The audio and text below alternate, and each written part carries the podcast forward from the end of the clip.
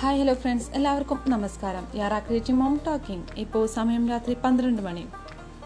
ഈ ഒരു സമയം എന്തിനാ എടുത്തു പറഞ്ഞതെന്നല്ലേ? ഈ സമയം നമ്മുടെ പോഡ്കാസ്റ്റുകളും തമ്മിൽ ഒത്തിരി ബന്ധമുണ്ട്. എല്ലാം വയ്യനികൾക്ക് മനസ്സിലാവും കേട്ടോ. സത്യം പറഞ്ഞാൽ ഒരു വീട്ടമ്മയ്ക്ക് ഈ സമയമല്ലാതെ ഇതിലും നല്ലൊരു സമയം പോഡ്കാസ്റ്റ് ചെയ്യാൻ വേറെ ഇല്ല എന്നുള്ളതാണ് കാര്യം. ആദ്യം തന്നെ ക്ഷമ ചോദിക്കാം. വീട്ടമ്മ സമയം എന്നൊക്കെയുള്ള വാക്കുകൾ പലപ്പോഴും എന്റെ സംസാരത്തിൽ കയറി വരാൻ ചാൻസ് ഉണ്ട്. ഈ രണ്ട് വാക്കുകളെയും ഇതിന്റെ ഉത്തരവാദിത്തങ്ങളെയും ആളുകൾക്കിടയിലേക്ക് എത്തിക്കുക എന്നുള്ളത് തന്നെയാണ് യാറ ക്രിയേറ്റീവ് മോം ടോക്കിംഗ് എന്ന എന്റെ പോഡ്കാസ്റ്റിന്റെ മെയിൻ ഉദ്ദേശവും. ഇതൊക്കെ പോട്ടെ ഒരു വീട്ടമ്മ എന്നുള്ളതിനൊക്കെ മുന്നേ എന്റെ മനസ്സിൽ കയറി പറ്റിയ ഒരു മോഹം ഉണ്ടായിരുന്നു. ഇത് തന്നെയാണ് ഈ ഒരു പ്ലാറ്റ്ഫോമിലേക്ക് എന്നെ വഴിവെച്ചതും. അന്ന് സ്കൂളിൽ ഫ്യൂച്ചർ ആർജേസിന് വേണ്ടിയിട്ടുള്ള ഒരു സെലക്ഷൻ നടന്നിരുന്നു.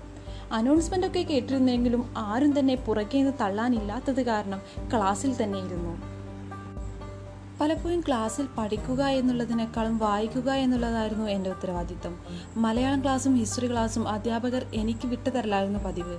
ചിലപ്പോഴൊക്കെ എന്റെ വായനയിൽ മാത്രം ഒതുങ്ങി പല പാഠഭാഗങ്ങളും കടന്നു പോകുമായിരുന്നു സുഹൃത്തുക്കളുടെ മനസ്സിലായി എന്ന വാക്കിൽ എന്റെ വായന കൊള്ളാമെന്ന് എനിക്കും മനസ്സിലാവുന്ന രീതിയിൽ വായിക്കുന്നുണ്ടത് ബോധ്യം അധ്യാപികക്കും ഉള്ളത് കൊണ്ട് തന്നെ ആ പാഠഭാഗം അവിടെ അവസാനിക്കുമായിരുന്നു. ഇതൊക്കെ കൊണ്ട് തന്നെ അന്ന് ടീച്ചർ എന്നെ സെലക്ഷൻ ഹാളിൽ പ്രതീക്ഷിച്ചിരുന്നു. ഹാളിലെത്തിയ ടീച്ചർ എന്നെ അവിടെ കാണാത്തത് കാരണം ക്ലാസ്സിൽ വന്ന് തിരക്കി. എന്റെ അടുത്ത് സെലക്ഷൻ ഹാളിലേക്ക് ചെല്ലാൻ പറഞ്ഞു. അവിടെ എത്തിയ ഞാൻ കണ്ടത് നിറയെ ഊയം കാത്തിരിക്കുന്ന കുട്ടി ആർജയകളെയായിരുന്നു അതും അതിൽ ഭൂരിഭാഗവും ഇംഗ്ലീഷ് മീഡിയം കുട്ടികൾ. സംഗതി മീഡിയത്തിലൊന്നും വലിയ പ്രസക്തി ഇല്ലെങ്കിലും മലയാളം ആർജസിനെ തന്നെ സെലക്ട് ചെയ്യുന്നതെന്നുണ്ടെങ്കിലും എന്തോ അന്ന് ഇംഗ്ലീഷ് മീഡിയം കുട്ടികളെ കാണുന്നിടത്തെല്ലാം എല്ലാ കപ്പും അവർക്കുള്ളതാണെന്ന് കരുതി സ്ഥലം വിടലായിരുന്നു പതിവ്. പതിവ് പോലെ തന്നെ ഞാൻ ആ ഹാളിലേക്ക് കാലുപോലും കുത്താതെ വന്ന വഴി തിരിച്ച് ക്ലാസ്സിലേക്ക് പോയി. പക്ഷേ ചിലപ്പോഴൊക്കെ നമ്മുടെ സ്വപ്നങ്ങളെ നമ്മൾ മറന്നാലും ദൈവം മറക്കില്ലെന്ന് പറയുന്നത് സത്യമല്ലേ? ശരിയല്ലേ ഞാനിപ്പോൾ ഒരു പോഡ്കാസ്റ്ററായി. വാ തോരാത്ത കഥകൾ പറയാൻ പോഡ്കാസ്റ്റ് എന്ന പ്ലാറ്റ്ഫോം ഉള്ളപ്പോൾ പിന്നെ ആർ ജെ എന്ന മോഹം പൂവണിഞ്ഞു അല്ലെങ്കിൽ ദൈവം പൂവണിയിച്ചു എന്നുള്ളതല്ലേ സത്യം?